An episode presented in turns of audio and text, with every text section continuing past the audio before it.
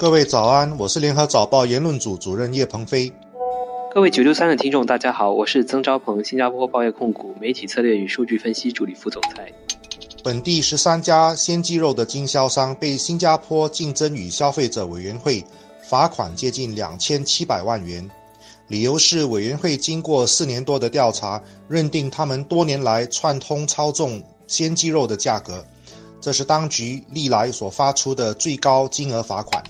这里我想讨论的是对自由市场的尊重问题。这种尊重应该到什么程度？大家都同意，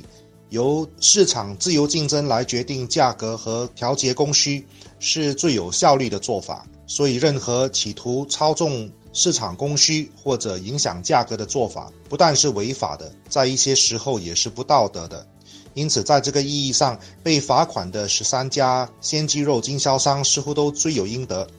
但是，我们也必须避免对市场或者是自由市场过度的崇拜，而形成一种太过绝对的意识形态，认为凡是自由市场的就一定是最正确和最高的善。因为经验告诉我们，市场也有失灵的时候，而且所带来的破坏有时候更为严重。竞争局的工作是确保市场的有序竞争，避免垄断行为伤害消费者的权益，进而影响整体的商业环境。过去，竞争局就曾介入 Grab 收购 Uber 在新加坡业务的情况。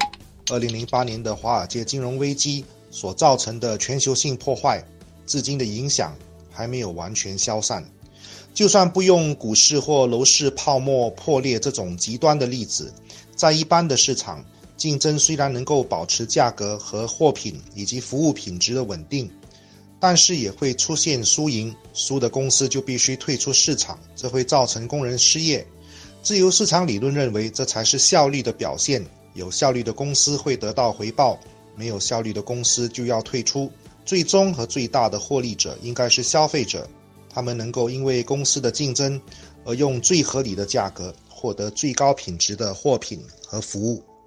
这次两千七百万元的罚款，乍看之下是很大的一笔金额。可是我们纵观整个鲜鸡市场，其实它年销售额约五亿元，而这几个被罚的经销商，其实占了本地九成鲜鸡供应的地位了。所以由此可见，我想这是一个很重要的一个信号。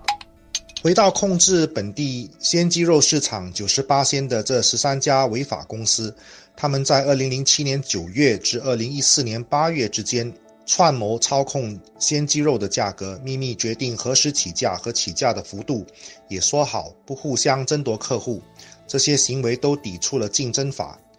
但是，一般下游摊贩和消费者似乎并没有太明显的感受到他们的违法行为对价格或者对供应有太大的影响。我们首先必须承认他们违法的事实，但是也不妨思考，他们想避免竞争。可能是要避免恶性竞争所带来的不确定性，不一定是要谋取不当的利益，所以罚款两千七百万元，我不知道是否符合比例原则。从保护消费者的角度来看，这个动作发出了重要的信号，警告各行业这类市场垄断的行为有严重的后果，而且法律有追溯的权利和决心。然而，一个重要的细节是，这个调查。源自其中一家受罚公司职员通风报信，凸显了执法单位在履行市场监督的过程中，还是相当依赖偶然的因素。为了加强这方面的工作，未来想必还必须提供更多受保障的举报渠道，多加宣传他们的效果，这样才能形成有序的经营和消费环境。这十三家鸡肉供应商的行为，在经济学上称为“寡头垄断市场”，可能是我想象力不够。总看不出在降低竞争所带来的不确定性，以及保持价格和供应的平稳之间，还有多少的剩余价值可以被他们剥削。换句话说，如果是真正的公平竞争，鸡肉市场可能要面对一些供应商倒闭，影响供应的不确定性，但是却未必因为竞争而让鸡肉更加便宜。